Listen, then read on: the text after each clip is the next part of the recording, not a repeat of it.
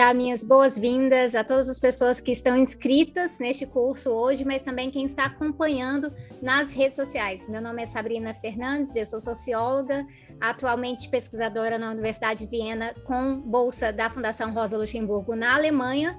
E é o meu prazer hoje mediar essa discussão que faz parte da primeira aula do curso Horizontes Amazônicos, que na verdade está estreando uma série de cursos, é, o cursos Emergências, que é organizada pela editora Expressão Popular e pela Fundação Rosa Luxemburgo. Sobre o curso, o curso Emergências ele é uma proposta de formação popular então, nós queremos que vocês participem com a gente. Então, compartilhem, estudem, passem realmente o que vocês estão pensando, as suas ideias, deixem suas perguntas para os autores aqui no chat e a gente vai ter um bloco só para lidar com essas perguntas, para vocês receberem respostas e gerar mais debate dessa forma. Esse primeiro módulo, ele tem como tema a obra Horizontes Amazônicos, que é uma obra que foi escrita por Bruno Malheiro, Carlos Walter Porto Gonçalves e Fernando Michelotti, que estão com a gente hoje, são os nossos queridos professores do curso. Apresentando um a um para vocês, para quem né, talvez não conheça ainda, Bruno Malheiro é professor da Faculdade de Educação do Campo na Universidade Federal do Sul e Sudeste do Pará, campus de Marabá, Possui graduação em Geografia pela Universidade Federal do Pará, é mestre em Planejamento e Desenvolvimento pelo Núcleo de Altos Estudos Amazônicos e doutor em Geografia pela Universidade Federal Fluminense. Atualmente, Bruno é coordenador do Laboratório de Estudos em Território, Interculturalidade e Resistência na Amazônia, Laquiera. Carlos Walter Porto Gonçalves possui graduação em Geografia pela Universidade Federal do Rio de Janeiro, mestrado em Geografia pela Universidade Federal do Rio de Janeiro e doutorado em Geografia pela Universidade Federal do Rio de Janeiro. Atualmente é professor titular da Universidade Federal Fluminense e coordenador do LEMTO, Laboratório de Estudos de Movimentos Sociais e Territorialidades. E Fernando Michelotti Possui graduação em Engenharia Agronômica pela Universidade de São Paulo, mestrado em Planejamento do Desenvolvimento, com ênfase em Economia e Desenvolvimento, pelo Núcleo de Altos Estudos Amazônicos da Universidade Federal do Pará, doutorado em Planejamento Urbano e Regional do IPPUR da UFRJ, com um sanduíche realizado no Observatório Latino-Americano de Geopolítica do, da UNAM, no México. É professor da Universidade Federal do Sul e Sudeste do Pará, também no campus de Marabá. Então, a, esses são os nossos professores hoje. O PDF do Horizontes Amazônicos está presente no site da Expressão Popular e também da Fundação Rosa Luxemburgo. E também, se você prefere a versão física, você pode pedir diretamente pela livraria virtual da Expressão Popular. E aí nós podemos dar andamento aqui para falar dos nossos professores. E como eu já tive a oportunidade de ler o livro, como eu estou distante, eu li por PDF também, uh, mas como eu tive a oportunidade de ler o livro, eu fiquei pensando em algo que acho que tem muito a ver com alguns desafios que nós encontramos hoje. Nós estamos sob um governo uh, que é um governo autoritário e é um governo que tem uma perspectiva radicalmente antiecológica. É um governo totalmente voltado para ceifar o que resta de qualquer bioma brasileiro, mas tem um olho muito especial ali para a Amazônia, justamente por conta de uma discussão que é trazida no livro, que é a questão das commodities. E há alguns meses já, alguns especialistas apontam que provavelmente vamos entrar agora numa fase de um super ciclo, super ciclo de commodities no mundo, uh, ao parte desse super ciclo de commodities relacionado, inclusive, a projetos de transição de energia renovável que estão trazendo uma pressão maior, uma busca maior por certos minérios, e isso tem certo impacto não somente quando se está sob um governo de direita, mas também sob um governo de esquerda, que ainda tem uma política voltada para a exploração de commodities, e como isso gera contradições em relação à natureza, especificamente, especificamente olhando para a Amazônia como um bioma tão central ah, tanto para questões como biodiversidade, mas também para não deixar piorar a questão da mudança climática, isso demonstra que essas contradições metabólicas, já que tem uma discussão metabólica no livro também, ah, parece que isso vai continuar sendo acirrado com Bolsonaro, mas também com a ameaça que, mesmo numa era pós-Bolsonaro, isso ainda esteja no horizonte da Amazônia no Brasil. Então, eu queria abrir com essa provocação para ver como é que a gente pode pensar essas, as nossas, os nossos caminhos de escape para essa lógica de realmente ruptura metabólica que a gente encontra na Amazônia nos últimos séculos, sendo que, como vocês falam lá, logo no começo do livro, a gente está falando de um território ah, de ocupado há pelo menos 19 mil anos, de uma floresta de pelo menos 13 mil anos. Então, isso traz um desafio de como a nossa temporalidade é uma temporalidade esmagadora, destruidora, que consegue acabar num curto período de tempo com algo que a natureza e os povos que habitavam a Amazônia demoraram tanto tempo para construir. E aí eu deixo agora a fala aberta para vocês, professores Bruno, Fernando e Carlos Walter. Abrir aqui meu microfone. É, boa noite a todos e todas que estão aqui na sala e aqueles que estão nos ouvindo aí pela e nos assistindo, né, pelas redes sociais. Então, um prazer muito grande aqui estar participando dessa atividade. É, como já foi dito, é, é, vamos dizer, um curso de estudo e reflexão que tem como base o livro que é, Bruno, Carlos Walter e eu lançamos recentemente aí pela por essa coleção Emergências da Fundação Rosa Luxemburgo e é, editora Expressão Popular. Né? Ah, dialogando muito rapidamente com essa perspectiva mais geral da questão que a Sabrina traz e que depois a gente espera explorar é, em vários pontos aí ao longo da exposição, é, de fato, quando o, o, livro tem uma história, né? Então a ideia é eu muito rapidamente apresentar aqui um pouco essa história do, do livro e dos autores, é, como uma, uma, breve introdução. Né? Na verdade, o, o convite para a gente escrever esse livro foi feito ah, pelo, pelo, por dois colegas do MST, da Expressão Popular, o, o Miguel e o Luiz Arref, quando nos encontramos no Encontro Nacional do MST, ah, um pouco antes da pandemia chegar ao Brasil, né, que foi em janeiro de 2020. Então, eu tinha sido convidado para participar desse encontro, para é, participar de uma mesa, para trazer algumas reflexões sobre a problemática da Amazônia, e aí, a partir daí, surgiu o convite para, então, produzir um livro para a coleção Emergências, nesse contexto que já foi dito. Né? A ideia da coleção Emergências é, é, é, é trazer temas né, que têm a emergência no sentido de urgência, que precisam ser tratados, e, ao mesmo tempo, temas que são invisibilizados, ou perspectivas dos temas que são invisibilizados pela é, grande mídia ou pela grande é, dominação da produção acadêmica, né? Então, de alguma maneira, que precisam também emergir como parte da reflexão da luta social.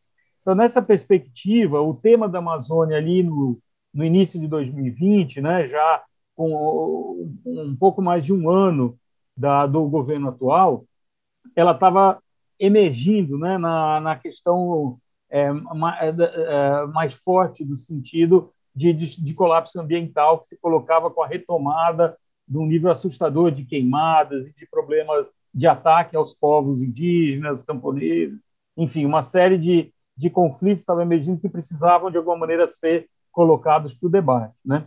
Mas, ao mesmo tempo, é, sem cair numa análise simplesmente do momento é, presente, né? e pensando que muitos dos elementos que foram, que foram de alguma medida, é, explorados nessa conjuntura atual, eles têm relações históricas com períodos imediatamente anteriores, né? Então, de fato, como Sabrina traz, ele não é uma expressão exclusivamente de um governo autoritário que se instala, mas ele já vem sendo gestado uh, em tempos anteriores, inclusive uh, de governos considerados democráticos, mas que ao mesmo tempo que carregam uma longa duração, ou seja, uma larga história de, de é, pilhagem e de exploração da Amazônia, e que ao mesmo tempo colocam desafios que extrapolam a conjuntura atual e que se projetam para o futuro. Então, foi nessa perspectiva que a gente se reuniu, né? É, eu, Bruno e Carlos Soter, para produzir livro.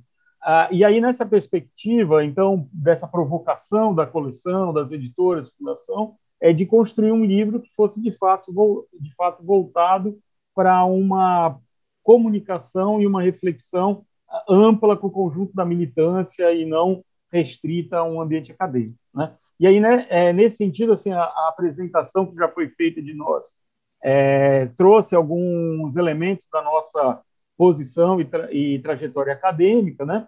Mas para completar, acho que seria importante dizer que também esse nosso encontro ele se dá é, não só pela pelos nossos campos de estudos ou nossa ou nossa vamos dizer nosso universo de trabalho acadêmico nas universidades, mas sobretudo porque a Amazônia e especialmente a Amazônia vista a partir da, do reconhecimento da sua indissociabilidade com os povos amazônicos nos é, faz convergir em vários sentidos. Né?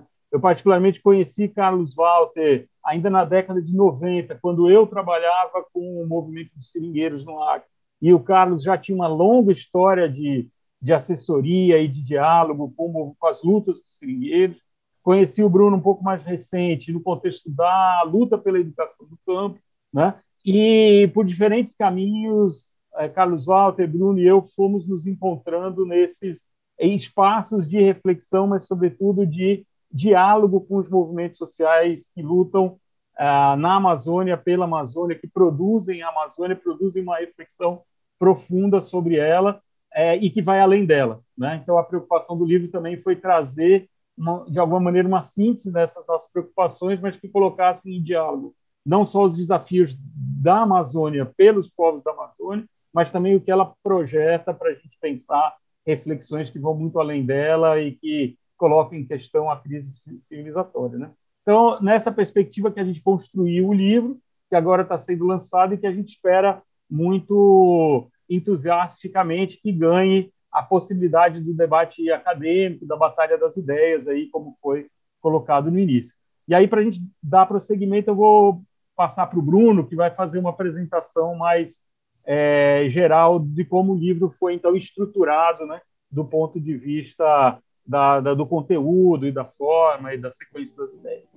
É, e bom, então obrigado por enquanto e mais uma vez muita honra de estar aqui participando desse momento. Boa noite, boa noite a todos. Boa noite, Sabrina. Boa noite a todo mundo que está aqui no Zoom e que está no YouTube. Como o Fernando já mostrou claramente, né, a gente se encontra se encontra por uma demanda concreta dos movimentos.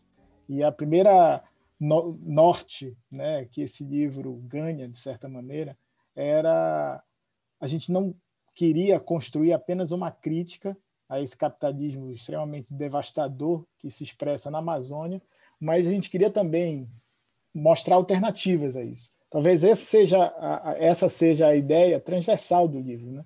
Não basta a gente fazer a crítica ao capitalismo, mas precisa também mostrar alternativas a ele. Né? A crítica potente ao capitalismo, ela nos exige um mergulho na história, um mergulho numa história de ruínas, né? uma, um mergulho numa história de destruição que tem uma larga duração, se a gente for falar da Amazônia. Mas também pensar alternativas ao capitalismo também exige que a gente faça um outro mergulho na história, né? numa geohistória, nessa geohistória dos sentipensares amazônicos, dessa, dessa, dessa, das, cosmos, das cosmovisões, das leituras né, de mundo e de sentimento e de pensamento junto né, dos povos amazônidas.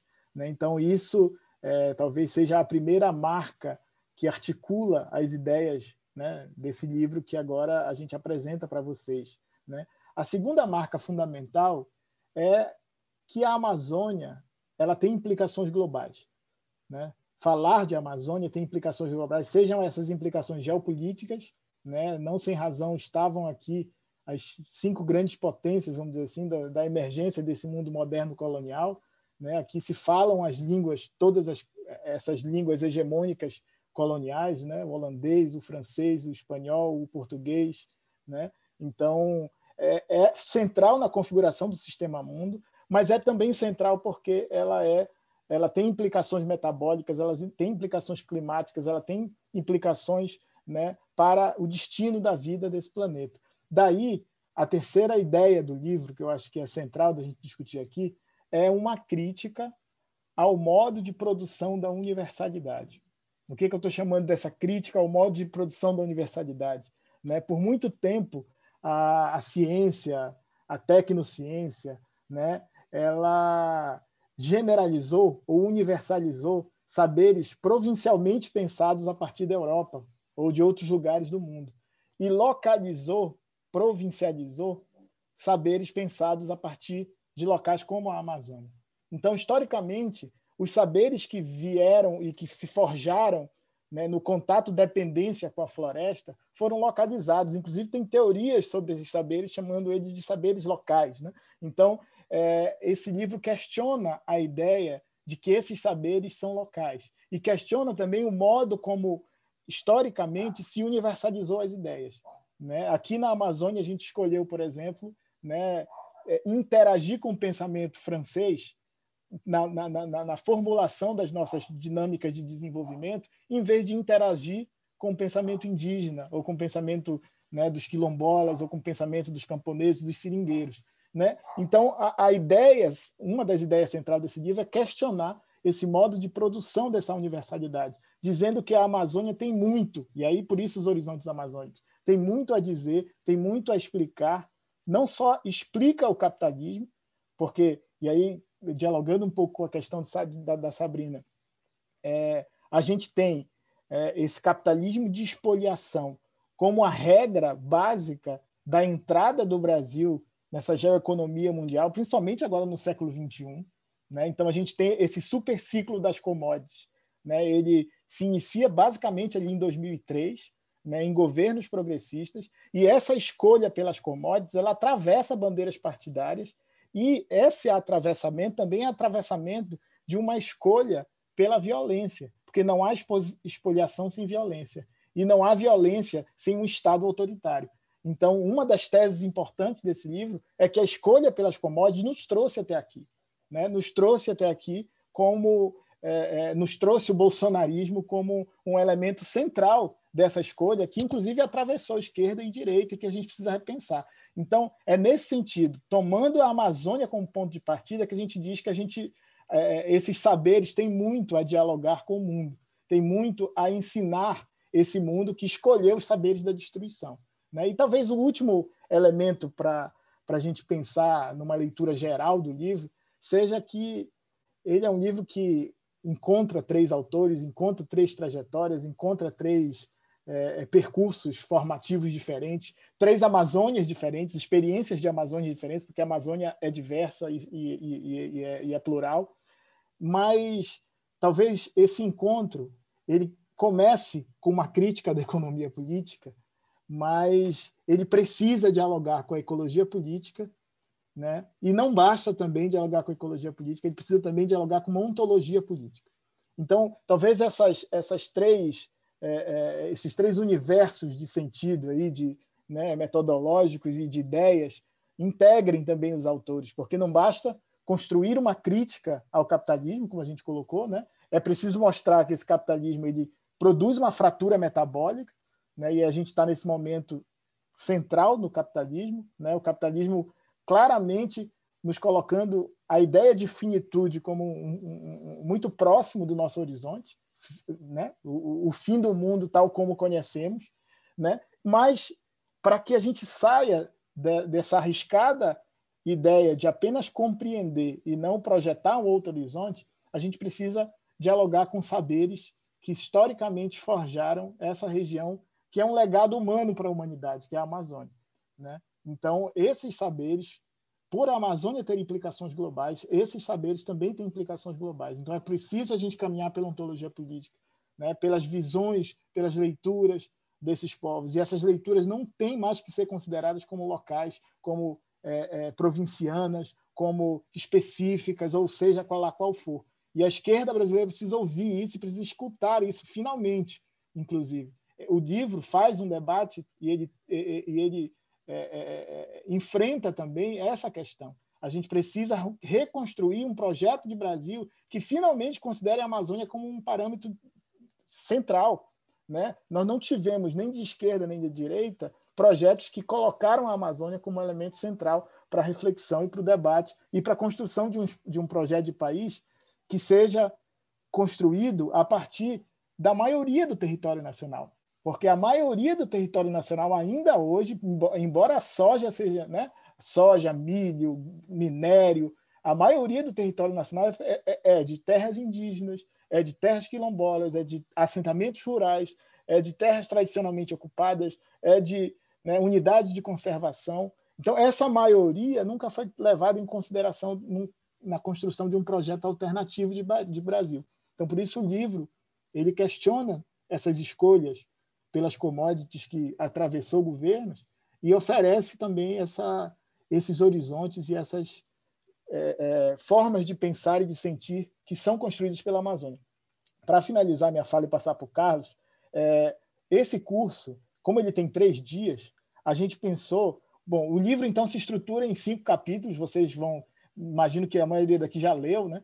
É, é, ele começa com um mergulho nesse contexto, absolutamente aviltante, né? Em que desmatamento e todas essas essas fogo, sangue, desmatamento, né, se amontou na lógica de estruturação do capitalismo na Amazônia.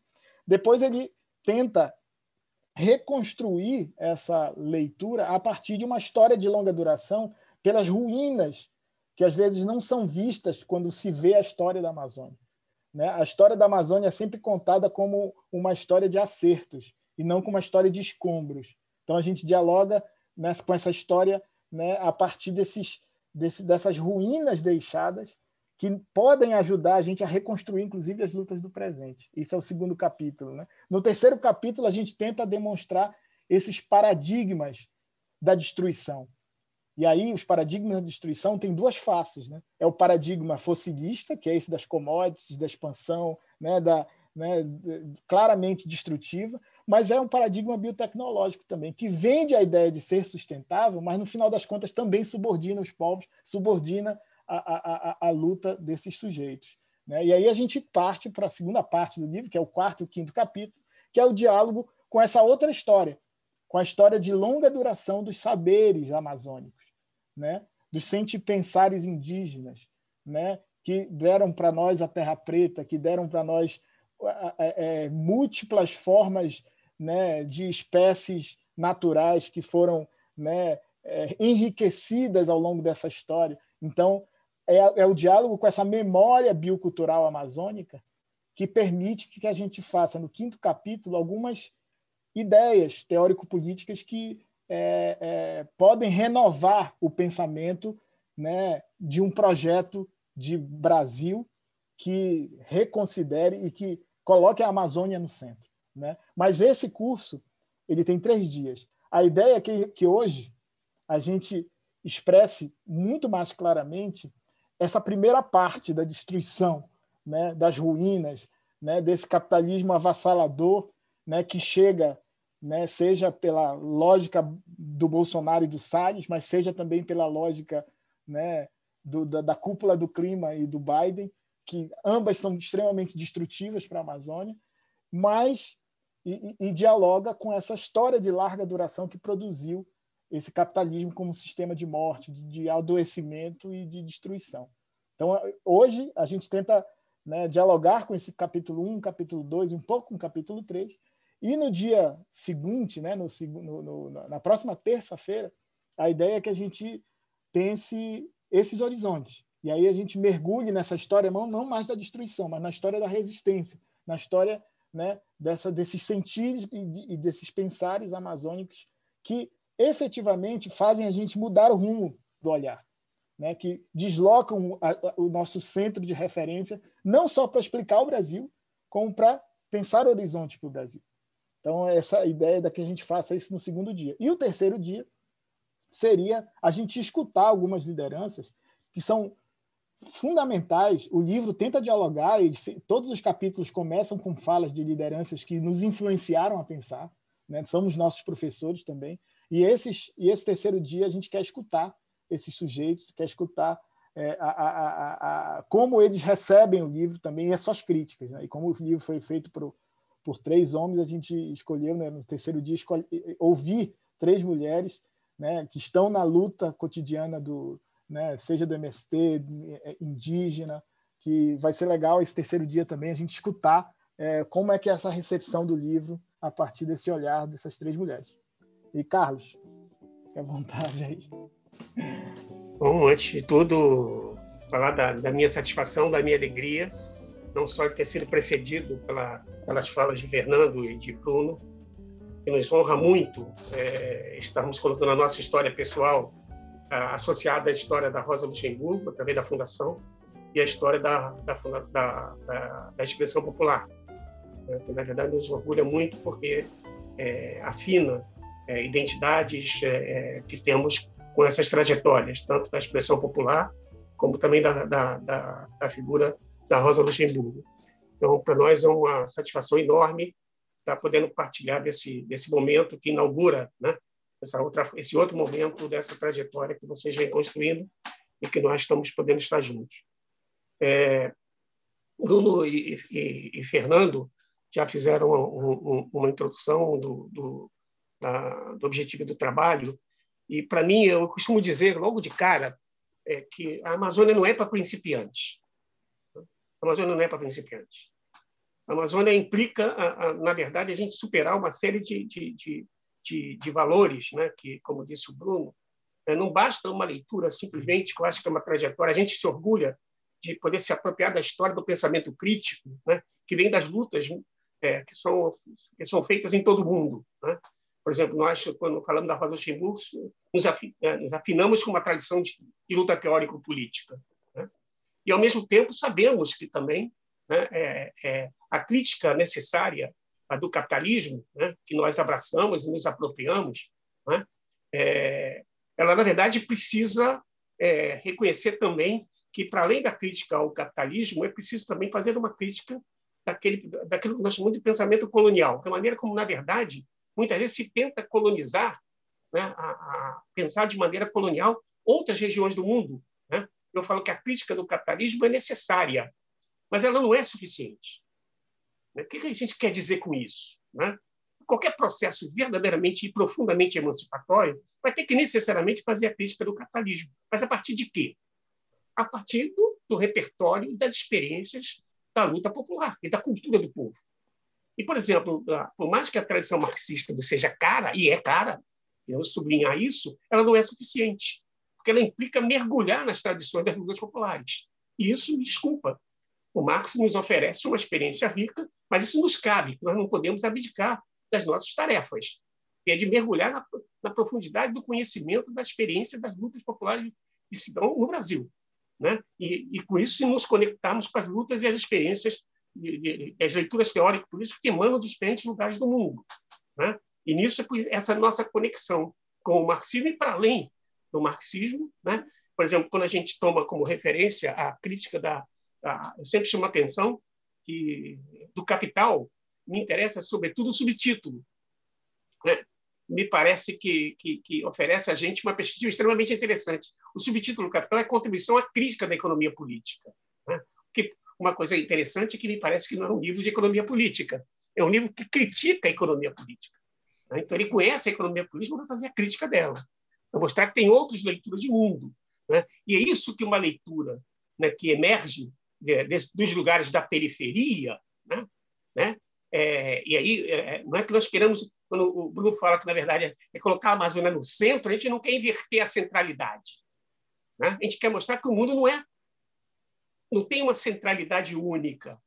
Né? É isso que a gente quer. A fala a partir da Amazônia, e sobretudo os grupos que sofrem, que são oprimidos e, e explorados na Amazônia, tem o que oferecer como perspectiva. Por exemplo, o que o mundo do capitalismo hoje nos oferece? Nos oferece isso que o Bruno chamou a atenção, essa perspectiva da, da violência, da devastação e da destruição. Na verdade, a pandemia, né? por isso que muita gente quer voltar à normalidade, eu sempre chamo a atenção que a pandemia foi produzida pela normalidade capitalista. Então, eu não quero essa normalidade. Eu não quero retornar a essa normalidade. Né? o que, que significa a pandemia? A pandemia? A pandemia significa, na verdade, um processo de destruição dos circuitos metabólicos de reprodução da vida. Ou seja, o vírus escapou dos agroecossistemas né, e dos, dos, dos ecossistemas né, e passou a circular de uma maneira mortal, né, em função dos desequilíbrios metabólicos que se apresentam para o mundo. E, o que, e a Amazônia aparece, a, começa a ser de interesse do mundo inteiro, porque é como se fosse um patrimônio que chegou até nós, não de destruição, que está sendo destruído, mas como se fosse um, patrimônio de conhecimento, é, uma, um, patrimônio de, de, de, de, natureza, que a gente olha para lá com uma perspectiva eurocêntrica e colonial, que olha na Amazônia como natureza. Né? esquecendo que essa natureza que ali está, há um antropólogo que viveu muito tempo no Pará, o Darrell Posey, né?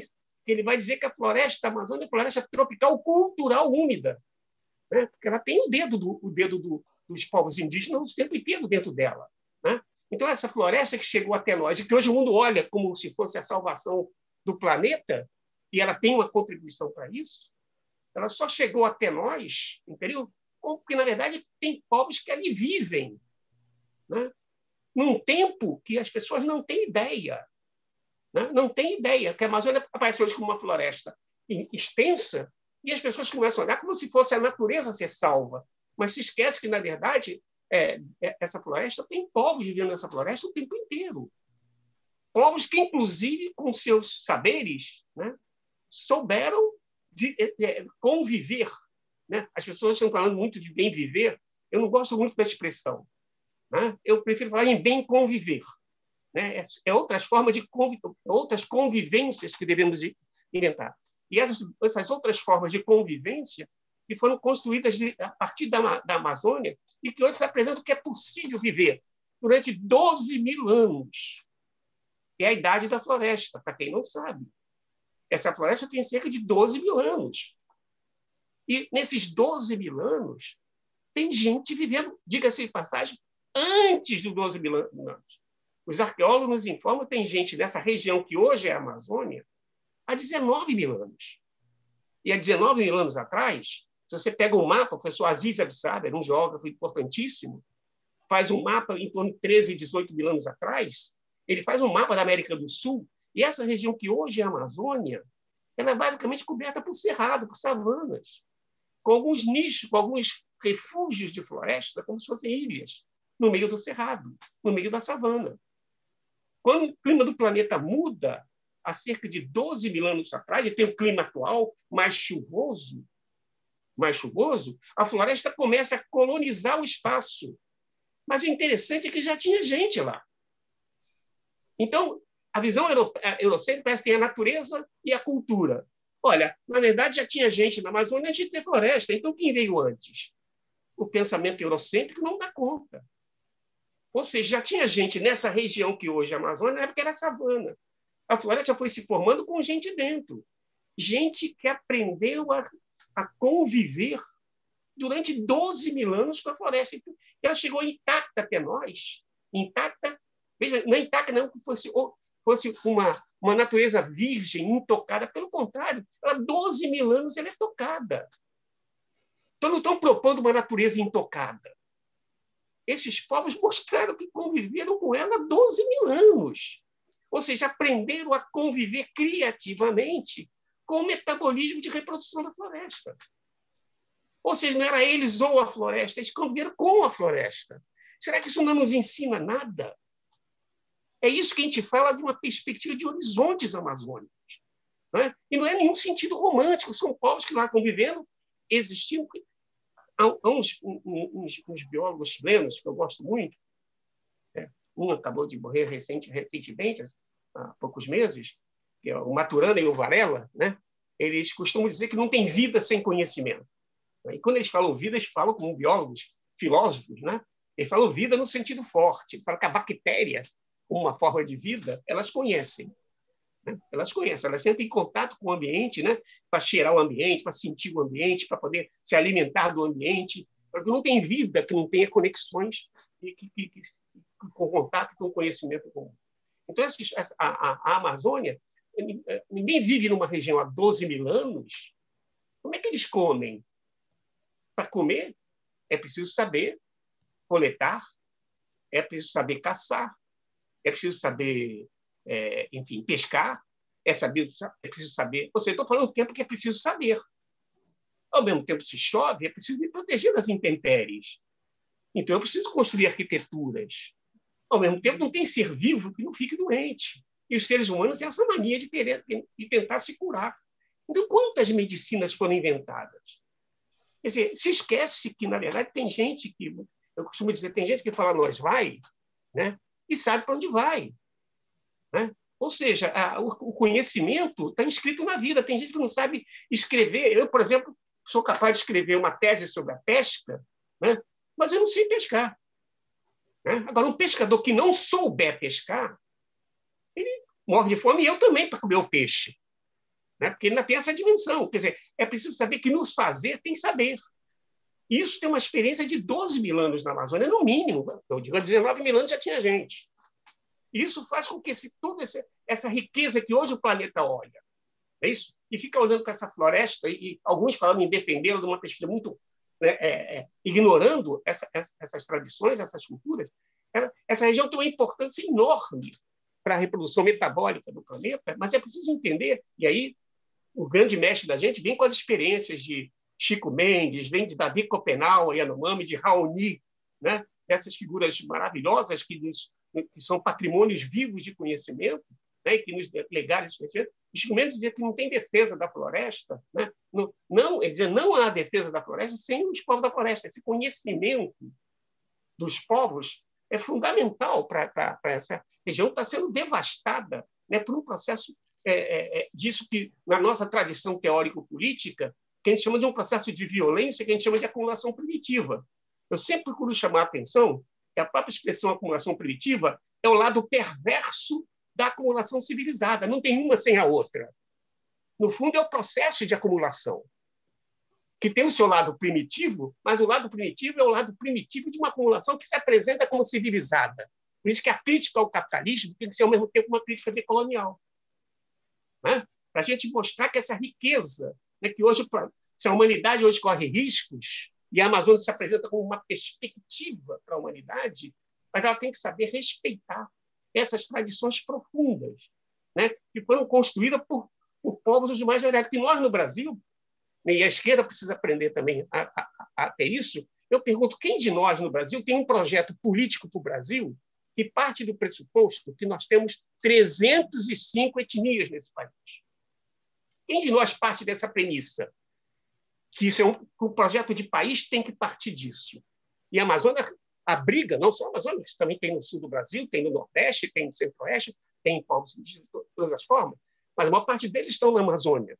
Né? A gente tem um projeto de país né, que tem uma visão que, na verdade, não seja a visão colonial, que admita esse pressuposto, quer dizer, existem essas, essas culturas. Se fala no Brasil 274 línguas ainda hoje.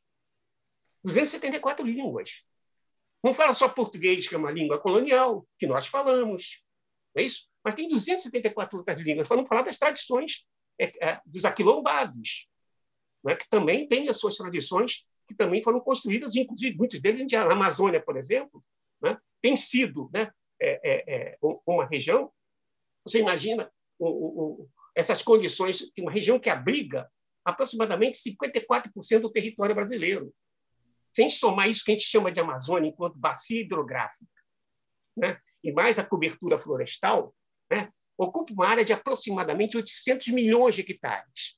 Aí você vai incorporar a Amazônia boliviana, equatoriana, colombiana, venezuelana, peruana, das Guianas. Né? Essa região somada dá uma área de 800 milhões de hectares. O Brasil tem mais ou menos 850 milhões de hectares. Mas 54% do território brasileiro é essa, essa, essa, essa, essa, essa região.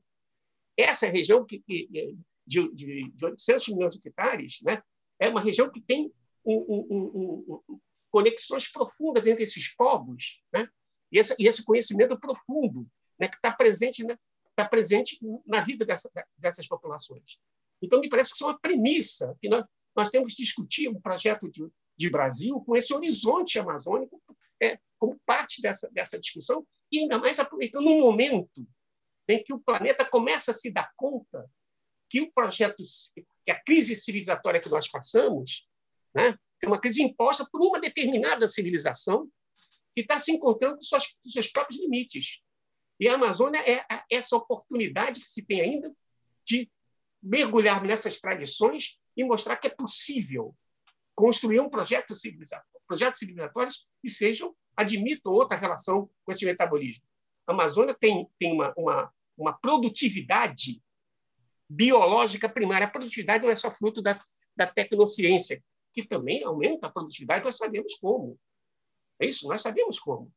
Mas, ao mesmo tempo, a, o próprio metabolismo da floresta, é isso, produz né, é, é, é, frutos, peixes, produz, é, enfim, ou seja, produz, tem uma produtividade biológica própria.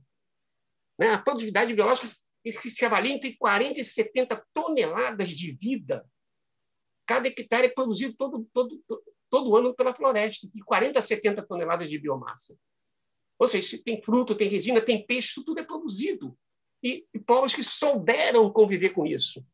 Por exemplo, populações negras que eram escravizadas, eram escravizadas pelos latifúndios, monocultores de exportação escravocrata desde o período colonial, fugiam para a floresta e na floresta encontravam uma, uma produtividade biológica primária que lhes tornava possível serem livres. E se apropriaram de muitas coisas a partir de que conhecimento? Do conhecimento indígena, com que eles se conectaram. Né? Então, a Amazônia acaba sendo um, um, um patrimônio de conhecimentos, né? Que, na verdade, é um legado que, que nós temos a oferecer num momento que se cruza com esse momento atual devastador. Não é isso que vem com esse, não só com, com esses governos, mas não se esqueça de Belo, o pessoal chama de Belo Monstro, né? e é o Belo Monte, né? é uma dessas violências, né? É, como é o projeto Grande Carajás, é isso que é outro projeto que, na verdade, vem, vem com uma dimensão que está conectado com esse processo de exportação de commodities, que produz energia para exportação, né? e, ao mesmo tempo, essa região está sendo avançada por esse processo de violência, de acumulação, de expropriação de commodities, isso é um, um debate que a gente tem que se fazer, como diz a Maristela Svampa, uma socióloga argentina, ela chama que é um, parece que é um consenso das commodities, né? entre, entre, entre governos pela direita e governos pela esquerda, mas parece que essa visão extrativista de exportação de commodities é um consenso. É um consenso profundo, né? que, na verdade, é danoso, né? e que me parece que a Amazônia se apresenta como uma oportunidade mas uma oportunidade a partir desses saberes, desses povos. Né? Então, a Amazônia não é só floresta, né? ela é também floresta. Né? Mas é, é, é essa dimensão metabólica que a, que a Amazônia cumpre na, na, dinâmica ecológica global, ela precisa ser vista, né? Que ela, na verdade, tem uma convivência humana que convive com esse metabolismo há 12 mil anos e mostra que é possível viver com dignidade, né, com dignidade, nessa floresta se não houvesse processo de cercamento disso, como diz bem o Bruno e Fernando, né, é, é essa dimensão de, de, de, de, tudo que é tratado de maneira comum, como pertencente a todos, é que um pouco chega uma coisa chamada propriedade privada. O nome é bandeira. Propriedade privada é aquela propriedade que priva os outros de propriedade. Então, ela já instaura uma clivagem social. Né? Então, é preciso levar a sério as palavras, e não só as palavras, mas as práticas que elas trazem. Né? Então, aquilo que, na verdade, está sendo tratado como um bem comum, né? como prática comum dessas populações, não é isso? na verdade, é, é tratada como? Né? Ela, essa, essas coisas começam a ser avançadas com cercamentos, né? Com fronteiras, e as próprias populações hoje se veem obrigadas a lutar pela demarcação dos seus territórios. Isso já é uma estratégia defensiva tinha uma estratégia defensiva. Eles nunca precisaram demarcar territórios, né? embora dialogassem, tensionassem. Né? Mas, enfim, hoje em dia, a luta pela demarcação dos territórios, às vezes as pessoas ficam na demarcação dos territórios esquecem que os territórios, para serem efetivamente demarcados e respeitados, e tem que respeitar as, as territorialidades, que são as práticas sociais que estão dentro desses territórios. Não adianta demarcar território sem territorialidades, sem sentidos próprios de viver. Então, me parece que a Amazônia oferece né, essa, essa, essa dimensão de uma, de uma crítica ao capitalismo, mas uma crítica que qualifica né, outros horizontes de sentido para a vida. Essa expressão deliciosa que nós incorporamos no título do nosso trabalho, que na verdade é uma homenagem a um dos maiores intelectuais do mundo, um peruano, um peruano, né, chamado Aníbal Quijano. Ele que falava que mais do que um outro modo de produção, nós temos que criar um outro outros horizontes de sentido para a vida. Né? Ou seja, que, na verdade, a dimensão para além da economia. A economia, Marx foi, foi sábio quando ele fez a crítica da economia. Então, a gente não tem que fundar uma outra economia. A gente tem que fundar alguma coisa que seja outro horizonte de sentido, até para garantir a vida na sua reprodução metabólica com sentido. E o que é o sentido? É a cultura. Né? São os sentidos que a gente empresta. Por isso que essas dimensões todas, trazidas aqui por Bruno, por, por, por Fernando, e que Sabrina já havia colocado, mas que Belé e Torben também colocaram no início, por isso ela tem que ser antipatriarcal, ela tem que ser antirracista, né? ela tem que ser anti é, essas essas perspectivas de, ou seja, contra as formas de opressão e as formas de exploração. Isso os povos amazônicos oferecem horizontes de sentido para a vida. É isso que a gente está querendo oferecer para o debate, mostrando que a Amazônia ela não é, não, não é um, um, um, um, E nisso é preciso a gente saber é, é, é, é ter, ter, ter, uma clareza, né, que é como a gente, na verdade, pensa, como é que a gente pensa os nossos países, que a gente, a gente denuncia o, a, a, o colonialismo, mas sempre pensando na Europa. Mas eu costumo brincar dizendo que no Brasil tem sulista, né? tem nordestino e tem nortista. Interessante que o Brasil não tem sudestino. Quer dizer, quem é do centro não se vê como parte. Ah, o nortista é nortista, o nordestino é nordestino, o sulista é sulista. O sudestino não existe, porque ele já é o todo. Então, tem que ter uma visão também colonial do Brasil. Então, a gente precisa descolonizar. Para isso, é preciso deixar essa, essa dimensão amazônica profunda e que esses povos, com suas lutas de resistência, e por isso a gente insiste muito num neologismo, que é escrever R-existência. Ou seja, é resistência no sentido de resistir ao processo de opressão, mas é mais do que isso. É, são formas de existência que resistem. Então, é resistência também escrito com X. Né? Ou seja, resistência para afirmar determinadas formas de existência. E é isso que a Amazônia nos oferece, assim como outros povos também do território brasileiro. Eu acho que com isso a gente abre uma, uma reflexão que, que, que nos, nos, nos, nos, cria a oportunidade de debater esse projeto de, de, trabalho, que é, na verdade, um projeto de abertura de diálogo eh, teórico-político, né, a partir da, da experiência que esses, esses povos trazem para o debate. Então, essas são as minhas palavras iniciais e que a gente espera que tenha provocado vocês aí para a conversa. Muito obrigada, professor Carlos, professor Bruno, professor Fernando. Ah, as falas de vocês já provocaram várias perguntas e discussões aqui no chat, deu para acompanhar as pessoas realmente muito gratas e também ah, queria ressaltar aqui para nossa gravação também que é gente de tudo quanto é canto do Brasil. E eu acho que é muito valoroso demonstrar que há uma diversidade também territorial, de, e que com certeza também está trazendo uma variedade de saberes aqui para o nosso encontro na primeira aula do curso uh, dos Horizontes Amazônicos. Um, e aí eu queria, antes de entrar no geral das perguntas, tanto lá em alguns momentos do livro uh, isso está ressaltado, mas vocês também trouxeram na fala de vocês, por exemplo, a importância de certas vozes que hoje em dia estão ganhando mais destaque, né? Então, essa questão dos saberes da, da epistemologia. Então, vocês falam do, do cacique Raoni, Sônia Guajajara. E é algo que é notável, por exemplo, como, como está lá, que a, a ONU por, é um espaço que agora está recebendo essas pessoas como locutores para falarem do, da importância da proteção da Amazônia, para também denunciarem essas questões da, da perspectiva antiecológica, denunciarem a crise ecológica no geral. Mas aí fica uma, uma questão que também se relaciona com essa coisa das contradições, né? Que a gente está trabalhando aqui, como é no caso das commodities é a mesma ONU que pauta a comodificação da natureza, que pauta a comodificação da própria Amazônia. Então, há muitos anos, o processo do, do RED+, com essa questão de colocar realmente um preço na proteção de florestas para que isso seja visto como um incentivo comercial e possa ser categorizado num esquema aí de compensação de carbono ao redor do mundo. Então, isso está muito, é muito parte desse processo de contínua mercadorização da natureza. E aí eu queria, eu queria que talvez vocês entrassem um pouquinho dessa discussão, porque ao mesmo tempo que é importante que essas vozes estejam à frente de espaços que normalmente são espaços muito brancos ou espaços muito capitalistas, muito fechados, é importante que estejam ali, mas não parece ainda que aquele lugar tem qualquer potencial de ser realmente genuíno, né? A gente vê que o COP26 se aproxima, mas nada em relação ao que pode acontecer ali em Glasgow realmente aponta que a gente vai sair desse limbo atual que a gente encontra. Então, já dando um pouquinho dessa, dessa prévia, dessa discussão, como realmente valorizar essas epistemologias, quais são os desafios para que essas vozes sejam ouvidas não somente no Brasil, mas para fora, sabendo que é muito fácil para o sistema estar tá cooptando.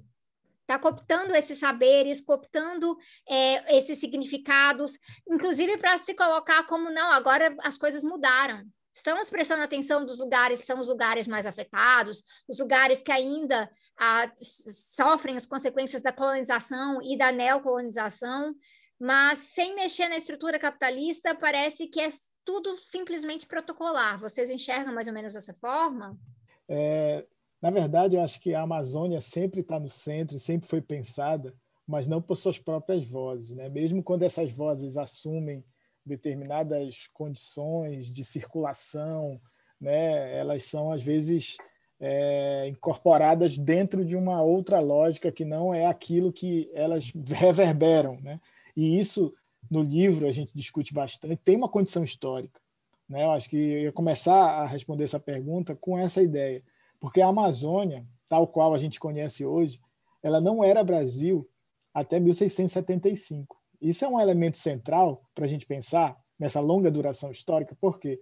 Porque é, se a gente for pensar que existiram efetivamente dois regimes de colonização, né? um que é naquilo que se chamava né, até 1675, Brasil, pelas plantations, cana-de-açúcar, trabalho escravo principalmente, né, e um naquilo que era o estado do Maranhão, Grão-Pará e Maranhão depois, né, que se configurou em torno daquilo que se chamou pela exploração das drogas do sertão, a gente tem que, na verdade, essa externalidade amazônica, né, essa condição né, de um lugar fora do Brasil, é uma construção histórica. Né? Então, não sem razão, as vozes não são ouvidas. É porque elas não existem para a racionalidade que pensa o que se pensou como o Brasil. Então, a gente tenta trazer essa, essa longa duração histórica né, da invisibilização dessas vozes. Né? Antes de mostrar, talvez, as alternativas de como a gente pode escutá-las, é necessário a gente mostrar essa genealogia da destruição delas. Né? Então, é, de forma mais é, clara, a gente tem que, aqui, no que a gente chama hoje de Amazônia, o centro da acumulação colonial está na expropriação do corpo indígena. Né? E o centro da geração de valor e riqueza está nas ordens religiosas. Então, isso vai configurar, ao longo dos séculos, um risco para aquilo que significou Brasil. Então, a Amazônia na representação da nação, dessa mononacionalidade brasileira, pensada a partir de um lugar do Brasil, ela sempre foi vista como esse fora. E como fora, como todo fora, para ser incluído, precisa ser incluído com violência. Né? Não sem razão nós temos os projetos de integração nacional, como se a gente estivesse fora. Não, não sem razão a gente tem projetos de é, desenvolvimento, como a gente né, fosse não desenvolvido então, numa lógica de desenvolvimento que é muito mais tirar do envolvimento, né? por isso desenvolvimento.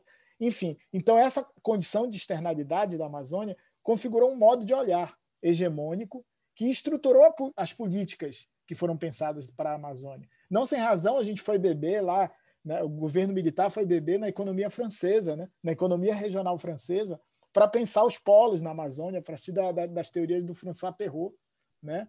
E não dialogou, por exemplo, com Raoni, com essas lideranças que a gente está falando. Então, às vezes é muito fácil né, essas, essas vozes assumirem determinados lugares de centralidade é, relativa, mas a, a, a, a, concretude da política se efetiva a partir de um outro saber, que não é esse. Então, é, a gente tenta no, no livro mostrar essa longa duração da externalidade amazônica, né? para a gente também interromper, um pouco na linha do Benjamin, né? interromper esse cortejo dos vencedores, né? porque a, a, a, a Amazônia e a história da Amazônia sempre foi vista como esse, é, esse lugar de acertos, como esse lugar dos grandes projetos. Nos livros didáticos de Amazônia, você tem três páginas para o período antes da década de 60. E o resto do livro inteiro é sobre pós-década de 60, como se a história regional começasse com os grandes projetos. Né? Então, como se fosse essa... um vazio demográfico. Como se fosse um vazio demográfico, mas não só um vazio demográfico, um vazio demográfico, um vazio de técnica, um vazio de ciência, um vazio de, conhecimento, conhecimento, de povos. De povos, de saberes. Então, essa representação, ela estruturou um capitalismo de morte.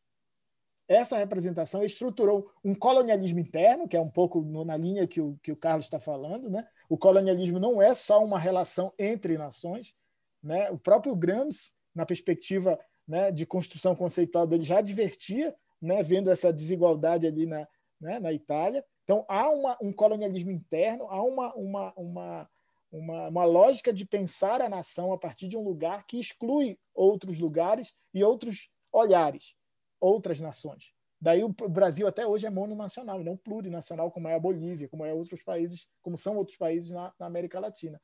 Então a gente tenta interromper isso. A gente mostra, olha, aquilo que se chamou drogas do sertão, isso me incomoda muito, porque sou professor na Amazônia, né? E a, e a, e a leitura geral se estrutura em torno dos ciclos econômicos. Aquilo que se falou e que se chamou drogas do sertão da Amazônia, na verdade, nada mais foi do que guerras justas se reativou práticas e legislações coloniais medievais para justificar aqueles indígenas que não se subordinassem à igreja poderiam ser mortos legalmente. Assim foi nos diretórios também, na época pombalina. Né? Os diretórios era nada mais nada menos do que a transformação de indígenas em cidadãos. Aqueles que não se convertiam em cidadãos era reservado o direito da morte. Aquilo que a gente chamou na Amazônia de Belle Époque, na grande época, né? ou seja, essa época da, do afrancesamento urbano, nada mais era né? da borracha, né? que era o outro lado da Revolução Industrial, né? que vinha para a Amazônia pra, né? por, por conta da, da, da borracha, nada mais era, nada mais se estruturou do que correrias indígenas. O que são correrias indígenas? Os seringais entravam né, e os indígenas eram colocados para correr. Esse, esse, é o apelido, né, que nada mais é do que também extermínio aquilo que a gente chamou de grandes projetos, vide Belo Monte, é também uma guerra. Então, o capitalismo na Amazônia, ele se estrutura por essa externalidade amazônica em relação ao Brasil, se estrutura como uma guerra. Então, essa é a gramática que a gente conhece. Uma guerra aos poucos. Só que essa gramática, ela explica o capitalismo e o Brasil muito mais do que os processos industriais paulistas, por exemplo, que é, é, for, formaram praticamente toda a teoria crítica brasileira. Então, essa é uma, é, uma, é, uma, é, uma, é uma ideia também que a gente coloca. É, as teorias que explicam o Brasil precisam ser tensionadas por essa formação social e econômica amazônica, porque nós, talvez, por essa formação social, tenhamos condições não só de explicar, mas aí, logicamente, de ampliar o, o, o sentido e a compreensão desses processos. Daí a gente chega no, no, no mergulho nesse período contemporâneo, basicamente mostrando que a não existência da Amazônia em relação ao Brasil, que configura nessa desse não ouvir né, essas vozes hoje, é, tem essa longa duração e se reforça no contexto atual quando os governos escolhem a exportação da soja, do milho, do gado, da, das carnes em geral, para exportação. Né? Escolhem isso como projeto de desenvolvimento. Então, se a Amazônia agora era fora do Brasil, e aí eu já passo a palavra para os colegas, agora ela vira zona de sacrifício do Brasil. Porque para onde se expande os negócios que são construídos pelas commodities é para a Amazônia. Né? E o livro a gente mostra isso com dados. E quando o, e, e, e o mais importante, talvez, que a gente coloque, é que está nessa lógica de expansão uma racionalidade fascista, uma racionalidade autoritária. Né? A, a natureza é vista como um obstáculo. As vidas que são despedaçadas não existem para essa racionalidade. Né? O modo é extremamente autoritário de tomada de decisões. Vê Belo Monte em regime democrático. Né? Há um processo de criminalização das lideranças. Né? E há também processo de militarização, não esqueçamos que e miliciarização. Não esqueçamos que todos, quase todos os grandes massacres na Amazônia foram construídos e efetivados pela polícia militar. Então, ministerialização é a, é a regra do nosso capitalismo. Né? O que a gente vive hoje nada mais é do que resultado de uma escolha. E, infelizmente, uma escolha que atravessou esquerda e direita. E aí eu passo para o Fernando, para o Carlos. É só só uh, trazer alguns outros elementos, porque complementando a discussão que a Sabina levantou. Né? Quer dizer, uh, se a gente olhar nesse processo histórico de longa duração, a gente vai ver um longo processo, então, colonial, de invisibilização e de silenciamento desses povos amazônicos, né?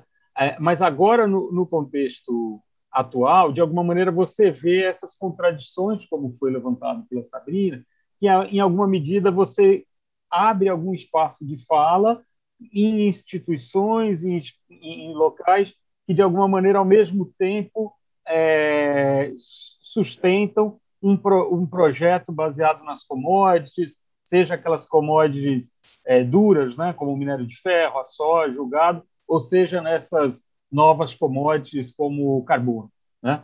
É, então, essa contradição. E essa contradição, me parece, que nos parece, né, como a gente trabalhou no livro, ela, ela reflete essa estruturação de longa duração mas ao mesmo tempo ela coloca elementos novos que surgem no contexto de disputa da Amazônia entre forças capitalistas que são relativamente diferenciadas, embora extremamente articuladas, né? Então, desde, sobretudo a partir do, dos anos 1960, é, quando o 60, 70, se por um lado você tem essa dinâmica que atualiza essa longa história pelos grandes projetos, né, que visam a chamada integração amazônica à, à economia nacional, você tem também uma emergência de uma crítica mais contundente ao efeito destrutivo que isso provoca a Amazônia, sobretudo pela perspectiva ambiental, com efeitos que extrapolam a própria região, mas que se colocam como uma crise ecológica mundial. Né? Então, de alguma maneira, emerge daí também uma disputa é, geopolítica global pela questão ambiental que coloca a, a, a, Amazônia no centro do debate ambiental global. Né? E isso vai provocar, então, duas grandes perspectivas é, capitalistas sobre a região né, e contra a região, nesse sentido que a gente está trazendo, é que tem suas diferenças. Né?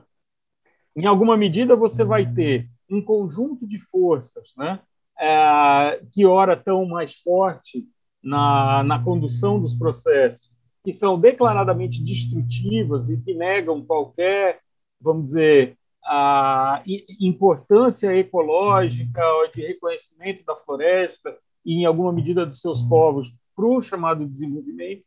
Então, é nesse contexto atual, né, a gente vai ter a expressão desse governo autoritário bolsonarista uh, que traz retoma muito claramente essa perspectiva dos grandes projetos dos, do, da, da ditadura militar dos anos 70, que é desconsiderar e criar impulsos né, de devastação abertos, né, que passa não só pela destruição da vida na sua plenitude, mas fundamentado no elemento-chave da, da ideia da, da, da, fronteira como fronte, né, como essa guerra de conquista que é da apropriação privada e mercantilização da vida em todos os seus sentidos, fundamentalmente pela mercantilização da terra, mas cada vez mais ah, ampliando a mercantilização de todos os elementos da natureza que compõem essa essa dinâmica metabólica sustentada pela terra, né? Eu, o Fernando, Diga, tu, não, tudo bem. Quer continuar? Eu ia só, só complementar, dizendo que, ao mesmo tempo, emergem também forças do capital que, de alguma maneira, ah, reconhecem ah, o, o, o, os efeitos devastadores dessa perspectiva e que tentam construir processos alternativos, mas que não rompem com a lógica do próprio capital. Né? Então, que de alguma maneira passam a reconhecer a importância da preservação da floresta, e, em certa medida, abrem algum tipo de reconhecimento para os seus povos, né? mas numa perspectiva de subalternização, que acho que, que dialoga com a contradição que a Sabrina trouxe. Né? E é isso que a gente vai tratar, então, é, tanto em alguns momentos do capítulo 1 como do capítulo 3, como momentos que se apresentam dois paradigmas capitalistas que se colocam hoje em disputa, um capitalismo, um paradigma é, que a gente vai chamar de fossilista, ah, porque ele é, é, baseado, sobretudo, na, do ponto de vista tecnociência, na, na energia fóssil que movimenta né, essa dinâmica de industrialização do, da pilhagem amazônica, né? É, mas, ao mesmo tempo, um outro paradigma que é baseado numa tecnociência biotecnológica que, em tese, reconhece a força e a importância da floresta em pé, mas que vincula a um, um, uma acumulação não fordista, mas acumulação flexível, né? onde acelera esse processo de comoditização, financiarização e de mercantilização da vida, e que, de alguma maneira, reconhece os, alguns territórios e, e povos da, da Amazônia, mas numa perspectiva subalternizados. Né? Então, por um lado, se você vai ter uma acumulação primitiva, histórica, né? no sentido de separar, no sentido pleno, né? de, separar, de privar a vida das suas condições de reprodução social, agora você vai ter um, um, um, outro tipo de acumulação primitiva que é epistemológica, né? porque ela não só,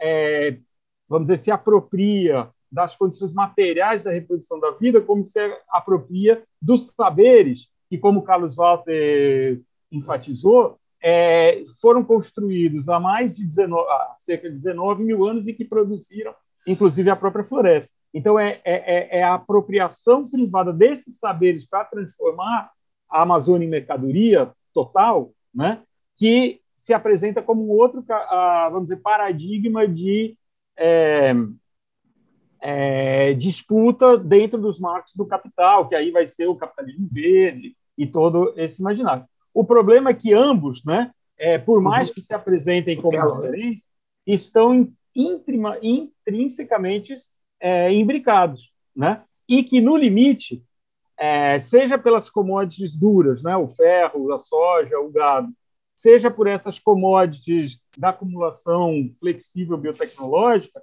pressupõe a expropriação e subalternização dos povos e seus conhecimentos, que só pode se dar pela via do autoritarismo. Né? Então, na forma como a gente constrói essa leitura, a, a, como o Bruno disse, a opção pelas commodities né, e que atravessou, inclusive, os governos progressistas últimos eh, né, progressistas, democráticos dos últimos tempos, a, a, a opção pela commodities produz a necessidade de um liberalismo extremamente autoritário que o bolsonarismo e a remilitarização da questão agrária e ambiental na Amazônia ela se apresenta como a única saída para esse projeto, seja na sua versão mais dura, fordista, fossilista, seja na sua versão verde biotecnológica flexível. Né? É, e aí, nesse contexto que a gente entende esse processo de militarização que a gente está vivendo, que, por um lado, recoloca o Exército e as, as Forças Armadas né, no centro desse processo de espoliação, e aí não só por ocuparem cargos, mas sinais muito claros, por exemplo, quando o Conselho de Desenvolvimento da Amazônia Legal ele é deslocado do Ministério do Meio Ambiente para vice-presidência da República, sob o comando do, do general Mourão. Quando há um esvaziamento da sociedade civil em todos esses fóruns que passam a ser centralizados pelas instâncias dominadas por essas forças militares. Né? Então, é, quando o orçamento voltado para a questão é, ambiental é centralizado como é, GLOs, né, operações de garantia da lei e da ordem comandado pelos militares. Então, você tem sinalizações que mostram a retomada de um processo extremamente autoritário para garantir, a, vamos dizer, o aprofundamento dessa expansão da, da expoliação na Amazônia. Né? Mas, por outro lado, né, reconhecendo os limites dessa militarização formal, agora, diferente do que foi no período dos grandes projetos, e aí a participação do governo brasileiro nessa última rodada aí da, do clima, né, provocada pelo, pelo Biden, né, é, mostra muito claramente também uma outra perspectiva que se aprofunda, que é a das milícias, né? Porque a, o discurso do Ricardo Salles e do próprio Bolsonaro foi no sentido de é, restringir a militarização da questão ambiental a um papel mais formal e geopolítico das Forças Armadas no, nas disputas latino-americanas que envolvem um reposicionamento e um realinhamento total do Brasil nas disputas é, geopolíticas, né, inclusive de ser para a Venezuela e etc. na Amazônia, mas, por outro lado, de envolver cada vez mais as polícias militares nesse chamado é, combate a, a, a, aos ilícitos ilegais. Né? E para quem conhece a história, né, como já foi falado pelo Bruno Carlos, da participação das polícias militares nos massacres, nas, é, nas expropriações de terra e, na, e nos processos de despejo, legais ou ilegais, basta ver a participação das polícias militares no massacre de Eldorado de Carajás, mais recentemente na, no massacre de Pau d'Arco e em tantos e tantos outros, vai ver que há uma continuidade histórica também da pistolagem, da, do envolvimento das polícias militares e dessa forma, perspectiva miliciana que também se coloca agora como parte dessa desse vamos dizer espoliação autoritária que está em curso no, no processo atual. Né? Fernando, querendo só uh, uma coisa que você acabou recuperando agora, resgatando, mas só para assinalar, com trata também de um curso, né? É, esse, essa linha de continuidade na descontinuidade. Quer dizer, de um lado, a acumulação primitiva, que se pratica com toda a violência, e do outro lado, o estado de exceção. Né? Quer dizer, isso parece um elemento, um, um elemento estruturante da formação é, territorial da sociedade brasileira e que a, a, a, leitura a partir da Amazônia torna mais clara. Isso que o Bruno falou e que você agora traz novamente à luz, né? na verdade, quer dizer, a guerra justa, né? quer dizer, o indígena que não, não se convertia, não é isso? deveria, ele estava autorizado a sua morte. Então, quer dizer, o Estado, de, a, a, a, o processo expropriatório necessitava de uma, uma, visão de Estado de exceção. Mas isso me permanece até hoje. O que está se fazendo agora em Jacuecanga, como disse o Torben? O que está acontecendo agora em Jacuecanga? Né? É, mais uma vez, um Estado de exceção. Né? Mas, ao mesmo tempo, é um Estado, Estado né? como tal, é, ao mesmo tempo que, que coloca como não cidadãos. Né? E, e, e, como se a gente está tratando de, de, de, uma leitura a partir da Amazônia, tem um intelectual amazônico que, que, quando eu li, eu fiquei impressionado, primeiro pela qualidade literária. Né? Ele viveu um, um, bom tempo no Rio de Janeiro, no início do século XX, no final do século XIX, início do século XX, jornalista do Jornal do Brasil, chamado José Veríssimo. Né? Uma figura sábia, sábia, né? e parece que não entra no, no, no, na, na, galeria de grandes intelectuais brasileiros. Né? Então, era um intelectual que, à sua época, tinha uma cultura, inclusive latino-americana, rara entre os intelectuais brasileiros, o José Veríssimo. E o José Veríssimo chama muita atenção para o significado disso que o Bruno e o Fernando já, já salientaram, que, por exemplo, isso que o Bruno diz até 1675, isso tudo que a gente pensa que é hoje a Amazônia não pertencia ao Brasil. Mas mesmo em 1822, quando o Brasil fica independente, o Brasil, a, a, a região Amazônia, a província do Grão-Pará, continua ligada a Portugal. Um ano depois é que ela adere ao Brasil. Esse, esse fato me parece que passa. Ah, mas foi um ano só, o Brasil está formando o seu território. Mas é importante. O, o Milton Santos dizia que é preciso deixar o território falar. Né? Se você deixa o território falar, ele revela coisas complicadas. Por exemplo, por que, que na verdade, os luso-amazônidas, quer dizer, as classes dominantes amazônicas, preferem aderir ao Brasil a permanecer vinculada a Portugal? Né? Porque a elite, a corte portuguesa que estava vivendo no Brasil, o Brasil tem esse país maluco. É um país onde a colônia foi sede da metrópole. Lembra? A corte viajou para cá. Então, a gente tem uma mentalidade meio imperial, né? a elite brasileira. Né? Então, o que acontece? Essa elite voltou para Portugal para tentar controlar a corte, né? porque tem uma revolução liberal em Portugal. A Revolução do Porto, em 1820, que, é, ameaçava acabar com, com, com, a, com, a, realeza. Então, a realeza sai correndo para retomar a corte. Né? E aí, olha só que coisa interessante. A, a, o Brasil declara a sua independência, mas a Amazônia continua ligada a Portugal. Mas as elites luso-amazônidas prefere aderir ao Brasil porque, com medo de vincular a Portugal, se abolisse a escravatura e o latifúndio. Olha que coisa interessante. Então, os luso-amazônicos aderem ao Brasil, as elites amazônicas também, para preservar a escravidão e o latifúndio. Então, o pacto territorial que vai garantir a unidade territorial do Brasil é um pacto contra o povo brasileiro, para manter a escravidão e manter o latifúndio. Então, se o ter... tanto é que as elites da Amazônia se sentem tão assanhadas logo depois da independência que vão detonar um processo de massacre da sua população e os cabanos, olha o nome, cabanos, vão desencadear a maior revolta popular da história do Brasil, está na Amazônia. É preciso ler o Brasil a partir da história das suas lutas populares. Foram 35 mil mortos na cabanagem, 1835 a 1838. Você já viu, né? Porque as elites amazônicas se sentiram tão assim. Falou? Só, só um, um, um parênteses. E a cabanagem teve essa expressão toda porque ela não ficou restrita às cidades da época, mas ela se espalhou em toda a região, porque os cabanos, justamente beneficiados por essa é, produtividade primária da floresta, tinham condições de sustentar uma guerra por tão longo. Bom, já acelerei, então. Não, não, perfeito, perfeito. Entrou a gente, na verdade, a gente fez junto o trabalho, né? Inícios de Mundurucus, por exemplo, que hoje estão aí desencadeando, tiveram um papel fundamental na cabanagem.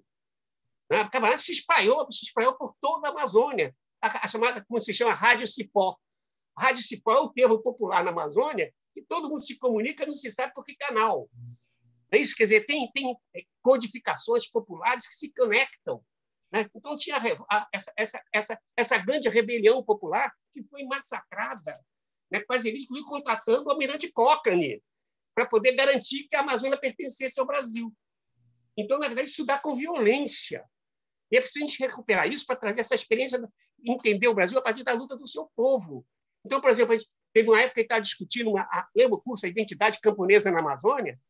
Não se pode pensar essa identidade sem pensar a cabanagem. E através dessas lutas populares né, que essa, essa identidade foi sendo construída. Né? E o, o, José Veríssimo, esse intelectual maravilhoso de Óbidos do Pará, ele vai dizer exatamente isso. A Amazônia sempre teve, na verdade, o capitalismo sempre teve muita dificuldade, por quê? O povo que conhece a floresta sabe como viver e ser livre a partir da produtividade biológica primária. Então, as pessoas não se assalariavam porque podiam fugir para a floresta e sabiam como viver como maná. Maná, olha o nome, maná. Né? Era a riqueza que a floresta oferecia. E por isso os quilombolas puderam ser livres, fugindo para dentro da floresta. Entendeu? Então, a Amazônia sempre. Qual é a grande mensagem que a Amazônia tem? Uma mensagem libertária. A Amazônia é uma... A floresta é lugar de liberdade. Qual foi o império que se formou na Amazônia? Se formou o Império Inca, se formou o Império Maia, se formou o Império Azteca. Na Amazônia não se formou império nenhum, porque os povos podiam ser livres, porque souberam viver com essa produtividade biológica primária. É uma lição que a, Amazônia é uma lição também política para o mundo, libertária. Né? É isso que esse isso que o, que o, que o, que o José Veríssimo chama atenção. Quer dizer, essa conexão da, é, é, é, de como o Brasil se forma como unidade territorial, é uma unidade territorial dos de cima, das oligarquias, né? onde, na verdade, o pessoal de Santa Catarina mandava a gente para massacrar Canudos, ou mandava a gente para massacrar Calarage. Amanhã, a elite paraense mandava massacrar o Contestado, no sul do Brasil. Então, as elites faziam conexões é, entre elas para massacrar as lutas libertárias do país inteiro. E é preciso contar a história a partir dessas histórias de liberdade de luta que estão presentes. E a Amazônia prende disso. Mas ela, resgata uma história do Brasil de baixo.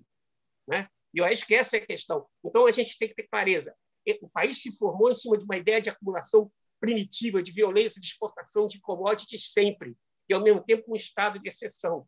Na realidade, as exceções são todos os grupos subalternizados e oprimidos. Essa é uma leitura que a gente quer oferecer. Por isso que a gente fala no nosso livro, fala horizontes amazônicos para pensar o Brasil e o mundo. Né?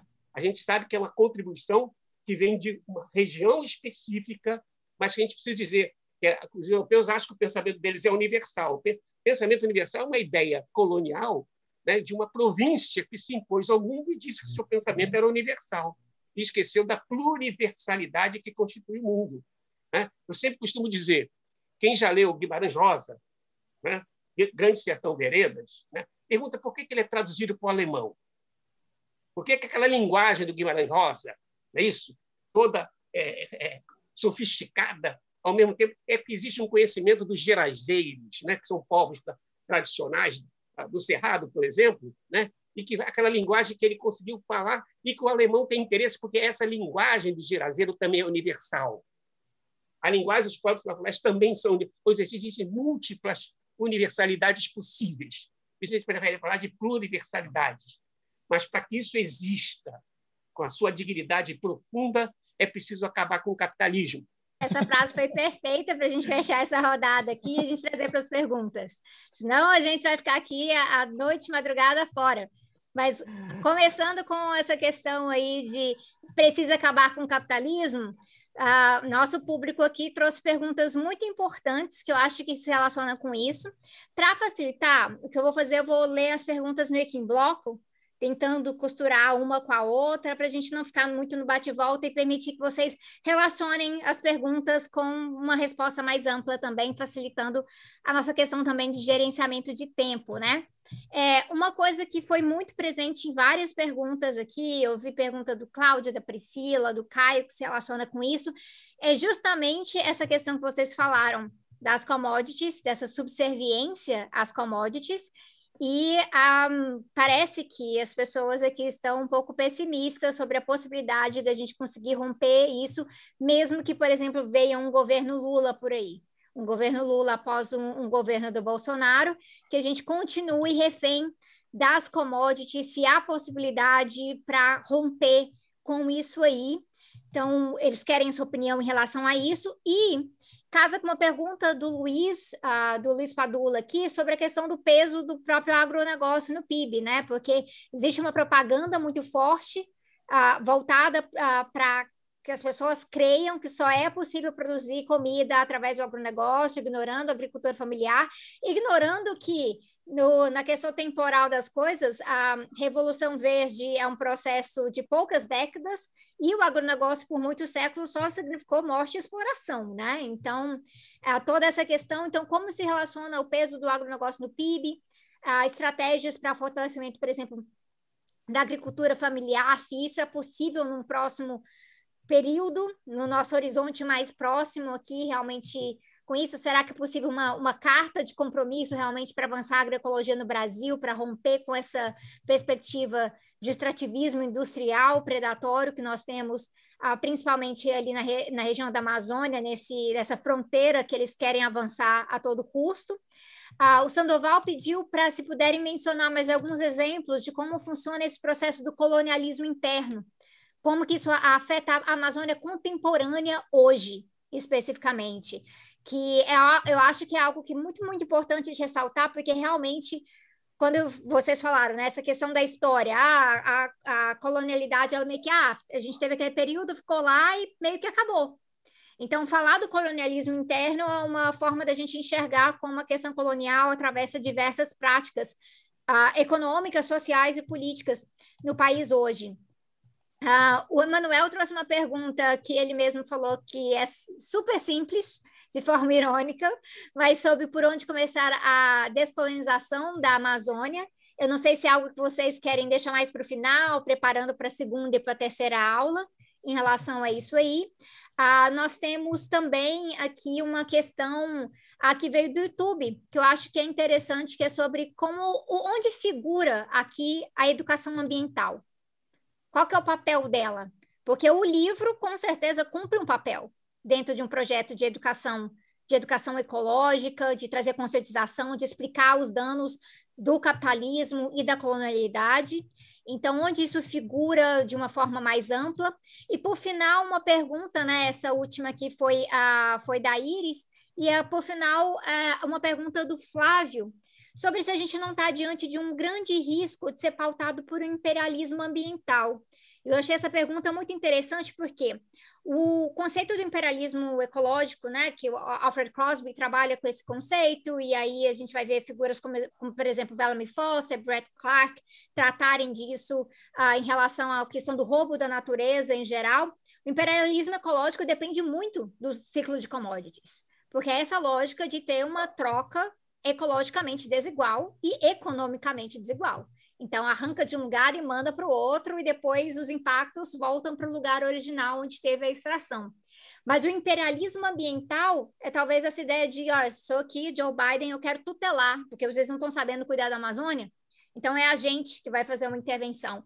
Então nós temos, né, é, às vezes não há tanta distinção no vocabulário conceitual entre imperialismo ecológico e imperialismo ambiental, mas é uma compreensão de que existe a lógica de que nós vamos destruir o máximo possível, e isso cumpre um papel para o imperialismo, e a lógica de que não, nós vamos ah, estender os nossos braços para cima do seu território com a desculpa de que vamos proteger. Então, é um greenwashing, né? uma maneira de fazer um imperialismo verde, do bem, né? preocupado com a ecologia, com o futuro do planeta.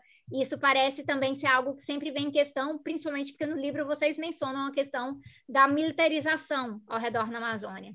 Então, a gente, desse bolo inteiro aqui de perguntas e discussões, eu passo para vocês e aí, após a, a fala de vocês três, a gente vai encerrar aqui hoje, até para deixar um gostinho bom para o pessoal voltar para a aula 2 e voltar para a aula 3 também.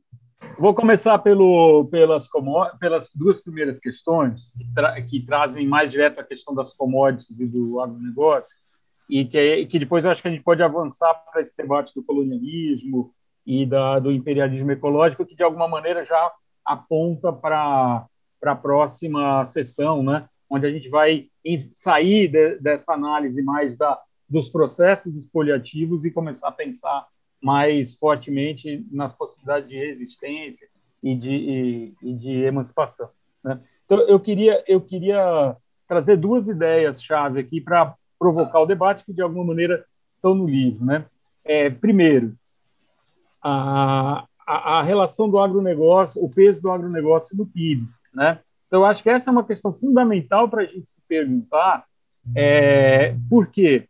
Porque, de alguma maneira, nós, o, o, o agronegócio brasileiro, né, e, e articulado a, a, todo um circuito uh, do agronegócio mundial, ele conseguiu se colocar, construir uma estratégia muito ampla e articulada no sentido de levar uma certa ideia de legitimação de que ele é a única alternativa para o desenvolvimento econômico do país.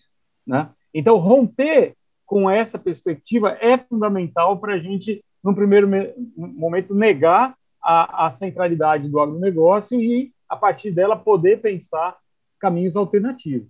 Né? Então, entender o agronegócio como uma construção política, né, que envolve, do ponto de vista mais estrutural, uma grande, vamos dizer, a atualização desse grande pacto latifundiário, em que envolve os donos da terra, os donos do dinheiro e os donos do poder, e o Estado, né, é, é fundamental para a gente pensar a base que estrutura o agronegócio.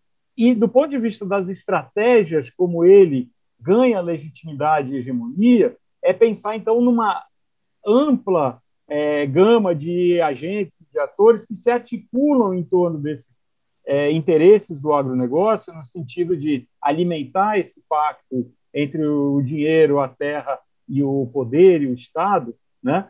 É, no sentido de criar essa legitimação que se pauta fundamentalmente em várias questões, mas uma delas, inclusive, com o envolvimento da mídia, no seguinte, no sentido de é, trazer essa dimensão de que aparentemente não tem possibilidade de crescimento econômico sem o agronegócio mas que se desdobra num conjunto de leis e de articulações políticas que dominam o Congresso, o, o governo do ponto de vista executivo, as, a grande parte de, de, de, empresas de assessoria, de formulação de políticas e tudo mais. Né? Então, desconstruir isso e pensar, hoje o agronegócio, de fato, ele domina a pauta de exportação brasileira, né? mas o peso das exportações brasileiras ele é muito pequeno em relação ao PIB a, a, a, as exportações brasileiras correspondem a cerca de 12%, 13% do PIB. Né? Então, na verdade, é uma falácia dizer que é o agronegócio que sustenta a nossa economia, embora ele é fundamental para nossa cada vez mais né, tem tido um papel relevante para a pauta de exportação. Então ele revela não uma impressibilidade para sustentar nossa economia, mas ele revela como o Brasil escolhe se relacionar com o mundo e por que, que ele faz isso. E, basicamente, por que, que cada vez mais o agronegócio, ou por que, que emerge essa, esse pacto, essa reatualização do pacto do agronegócio e essa, vamos dizer, opção do Brasil por redirecionar sua pauta de exportação para produtos do agronegócio, para sustentar um modelo de acumulação rentista. Né?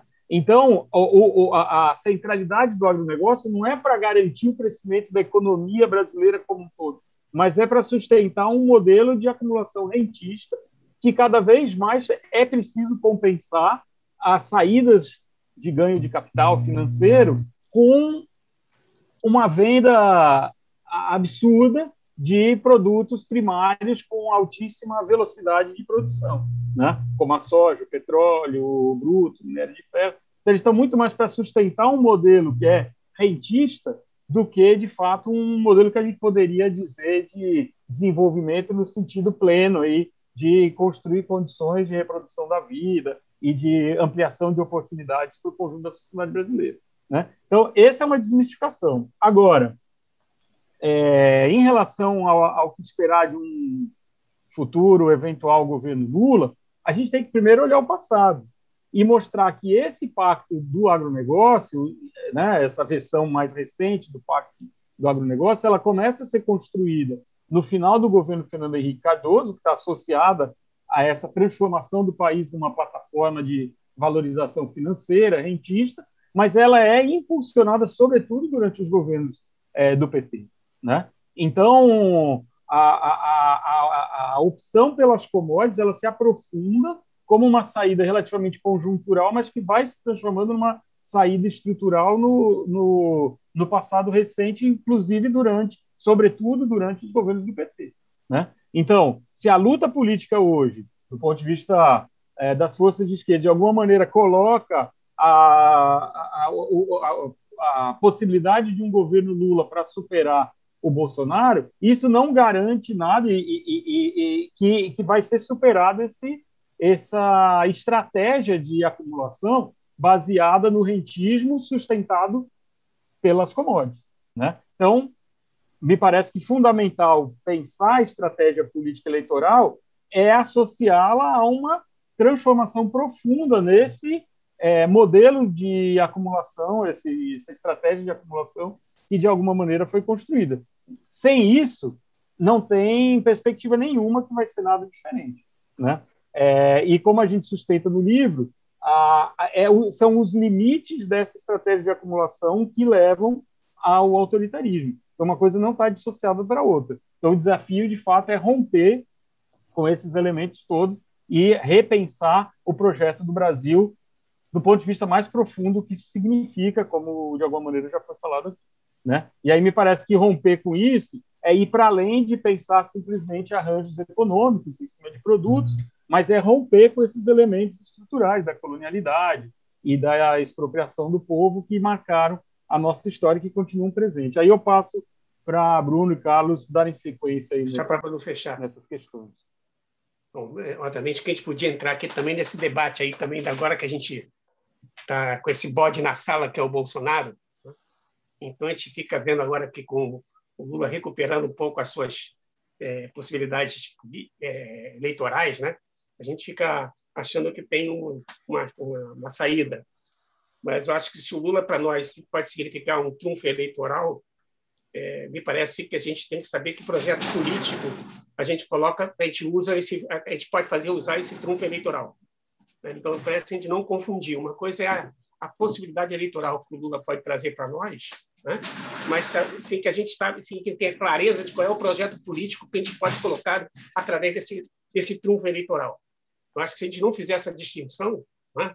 eu acho que o Lula hoje me parece um, um grande trunfo eleitoral, mas eu não sei o que ele significa politicamente em termos de projeto político do país. A gente tem, tem experiências recentes na América Latina que a gente deve olhar. Por exemplo, o Chile. O Chile, recentemente, né, está fazendo um processo de romper com o quê? Eles tiveram um bode na sala chamado Pinochet e tiveram uma saída com base na chamada concertação. Né? A concertação foi uma articulação da democracia cristã né, com a esquerda chilena e que nos deu esse Chile que está aí, que hoje o povo está na rua querendo algo mais. Será que não tem nenhuma similitude com o que a gente está passando no Brasil? Vamos fazer uma concertação também no Brasil? Ou, ou vamos aprender com a experiência que estamos nosso impulso na América Latina? Mas, enfim, fica aberto esse debate aí para a gente. Mas eu queria só aproveitar ainda nessa, nessa reflexão, lembrar essa reflexão que o, que o Fernando trouxe, né? Sem chamar a atenção das pessoas, que o Brasil, antes, com plano, no Plano Real, em 94, em Fernando, o Brasil tinha 25% do PIB ligado à indústria. Né? Então, significa dizer que você teria um processo de acumulação interna que derivava do processo industrial. Né? Hoje, o Brasil tem 10% do PIB ligado ao setor industrial. 10%. Quer dizer, o país virou né, um país, na verdade, dependente, na verdade, do capital financeiro, do rentismo e das exportações.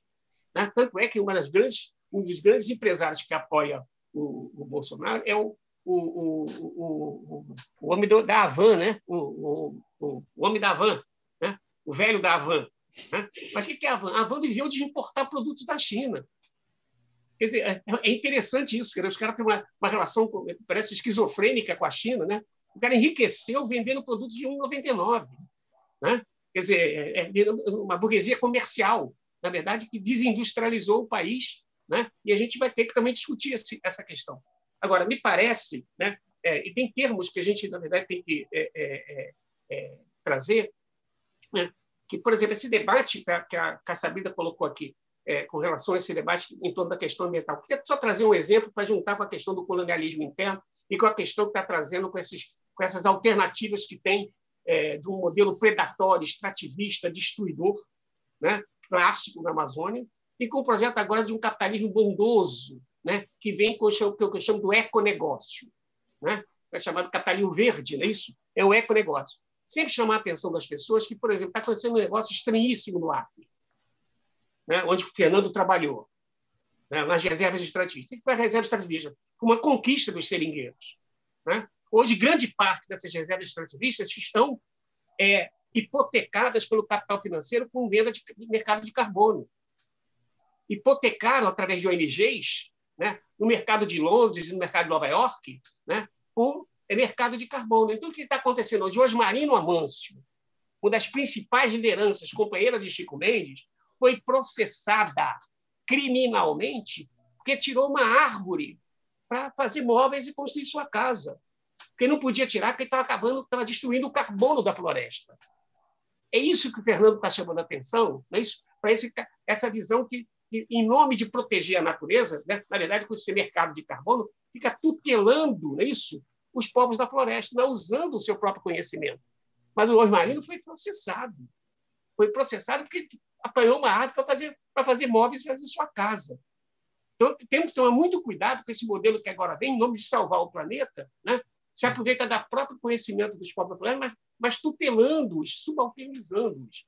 Então, a gente tem um capitalismo é, é, é, é tradicional, não é isso? E tem um outro agora que quer é, tutelar o conhecimento dos povos da floresta, né? em nome de uma preservação ambiental da, da chamada economia verde. Então, isso também tem que tomar cuidado com o econegócio, que é um braço do agronegócio. Né? Então, é preciso ter clareza disso. Acho que esses debates o nosso livro oferece. Né? Oferece para a gente abrir, é, e a gente vai ter mais duas sessões ainda para aprofundar essas reflexões. Bruno. Então, é, creio que uma das estratégias do fascismo, vou começar um pouco com isso, é criar as nossas agendas, indiretamente quando o Bolsonaro lança todo dia alguma bravata, alguma coisa, algum algo, né? Toda a imprensa e da esquerda, toda a esquerda se volta para aquilo e se interessa naquilo, né? Então agora a gente vai discutir a Copa América, agora a gente vai discutir isso aqui. Então toda a, a nossa agenda é pautada claramente por essa estratégia. Por que eu estou falando isso? Porque a gente precisa de tempo, energia e força coletiva para construir um projeto. Não adianta ter uma saída eleitoral é preciso que a gente tenha uma saída de projeto que é distinta da que está aí, mas é distinta também da que a gente experimentou com os governos progressistas. E eu não tô, é, e a gente não está vendo a gente construir essa energia coletiva, né, seja na imprensa de esquerda, seja nas redes sociais, seja naquilo que for, para a gente discutir isso, alternativa. Né? Então a gente fica pautado historicamente, desde quando esse governo começou, por essas bravatas do, do, do bolsonarismo. Então, acho que a, gente, a, a, primeira alternativa a 2022 é a gente tentar se ocupar menos do Bolsonaro e mais numa alternativa ao Bolsonaro. E essa alternativa ao Bolsonaro não pode ser o Lula. Né? O Lula é uma alternativa, como o Carlos colocou, eleitoral. A alternativa ao Bolsonaro é um projeto. Né? E é um projeto que precisa ser construído para além da, dessa ideia do agronegócio, das commodities, porque a gente simplifica um pouco a leitura do agronegócio. O agronegócio é não só uma lógica territorial do fronte, né, dessa guerra aos povos, mas é também uma forma de comer. Né? O agronegócio está nas grandes redes atacadistas que hoje comandam a alimentação nas cidades. E a gente come os pacotes do agronegócio porque compra nessas grandes redes atacadistas e o veneno chega na nossa mesa e envenena a gente. O agronegócio é uma forma de ouvir, é, é, uma, é uma forma de ouvir música. O agronegócio é uma forma de comer, é uma forma de agir, é uma forma de se vestir, é uma forma de fazer compras. Então, o que mostra também que é, é essa o projeto de país pela ascensão pelo consumo não deu certo. A ascensão pelo consumo criou uma cultura política extremamente que nos gerou Bolsonaro. Né? Então, a, a, a, é, construir um projeto único e exclusivamente em torno da, da, da, renda, enfim, e da ascensão pelo consumo, me parece que não é uma alternativa. Né? Me parece que essa, essa alternativa ela precisa vir de experiências e de saberes que muito mais do que a ciência, que tem lá seus 500 anos, sei lá quanto, né, tem 19 mil anos. Então, é, credibilizar esses conhecimentos é também ouvir os nunca ouvidos, né, para a gente construir um projeto realmente plurinacional, um, um projeto realmente diverso. Né. Essa questão do imperialismo ambiental, é, eu e Carlos Fernando participamos recentemente uma. Inclusive, o livro foi lançado primeiro na Colômbia, né? né, com os companheiros lá da Universidade da Amazônia. E o que está acontecendo na Colômbia hoje? Basicamente é isso. As, os, os camponeses das reservas campesinas estão sendo expulsos dos seus territórios porque estão sendo acusados de desmatamento. Então, em nome dessa lógica né, é, da proteção da floresta, os sujeitos que historicamente produziram a floresta estão sendo expulsos. Então, isso já está acontecendo no Acre, como o Carlos falou, e em outras partes da Amazônia. Né? Então, em nome da pseudo-conservação, né, a gente tira a autonomia de vida desses povos. Né? E ne, embrenhado nesse discurso, a gente precisa é, é, é, é, questionar, né? por, por exemplo, essa ideia da tecnologia que, nos vendem. Na Amazônia, eu sempre falo isso, tem fazenda de gado que tem clonagem e trabalho escravo na mesma baia, né? Então a, solução não é o incremento tecnológico. Tecnologia significa também outras formas de subordinação, né? Então a solução não é a gente mudar é, os hábitos é, é, é simples individuais, né? Como se é, a, a gente mudando, jogando a coisa aqui e ali resolvesse, né? a expansão do, do agronegócio é uma expansão de hábitos também. A gente precisa é, reestruturar o modo como a gente escolheu se desenvolver. Né? A gente escolheu uma cultura política e escolheu um modo de, de ser e de agir, não sem razão. Se a gente for comparar o, a, o mapa das eleições com o mapa da expansão da soja, eles coincidem na votação do Bolsonaro. Então, a expansão do agronegócio também é uma expansão da cultura do fascismo. Então, por isso que eu, eu creio que a gente precisa, precisa ampliar nessa, nessa ideia e na construção dos horizontes para além do colonialismo interno, né, para dialogar com, também com outra questão. Porque o colonialismo interno nada mais é, se a gente fosse, talvez, é, sintetizar em palavras mais grosseiras aqui, o lugar que a Amazônia esteve nos projetos que pensaram o Brasil. Né? Hoje a Amazônia é uma zona de sacrifício. O que é uma zona de sacrifício? É um lugar que, onde se pode morrer e se pode matar sem que se cometa homicídio. Né? Daí o capitalismo no Brasil, e aí também o limite da economia, da, da crítica da economia política, né? não pode ser pensado só por uma lógica da economia da, da, da, da expoliação, da, da, acumulação primitiva, como o Carlos coloca. É preciso pensar que isso anda junto com o estado de exceção. Então, é, escolher as commodities é escolher o autoritarismo. Escolher o agronegócio é escolher uma cultura de consumo. Né? E aí, finalizo com o Krenak. O Krenak dizia: está tá na hora da gente é, repensar esse modo como a gente pensa a Amazônia e a floresta. A gente pensa a Amazônia e a floresta como quem vai às compras, como se fosse um supermercado. Né? E os povos indígenas oferecem para nós uma outra lógica, porque os povos indígenas, em um território X, eles constroem, eles diversificam, eles produzem por uma lógica de incremento.